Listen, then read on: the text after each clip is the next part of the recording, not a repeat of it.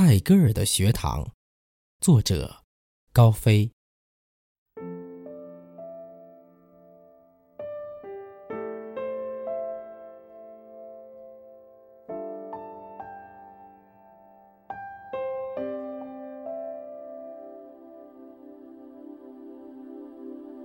泰戈尔的学堂建在池塘边，犀牛就学习写信了。池塘和书桌之间是条森林小路。泰戈尔从不规定学生的作息时间。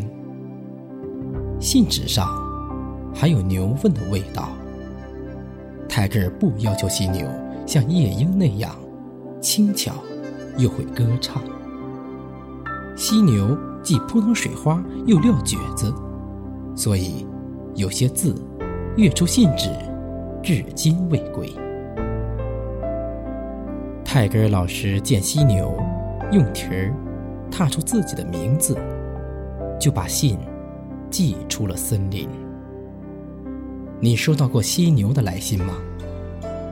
森林里很多动物像犀牛一样会给人类写信，就如同我们给高山大地写信。犀牛的信散发着牛粪的芳香，所以。接到信的人，吻了又吻。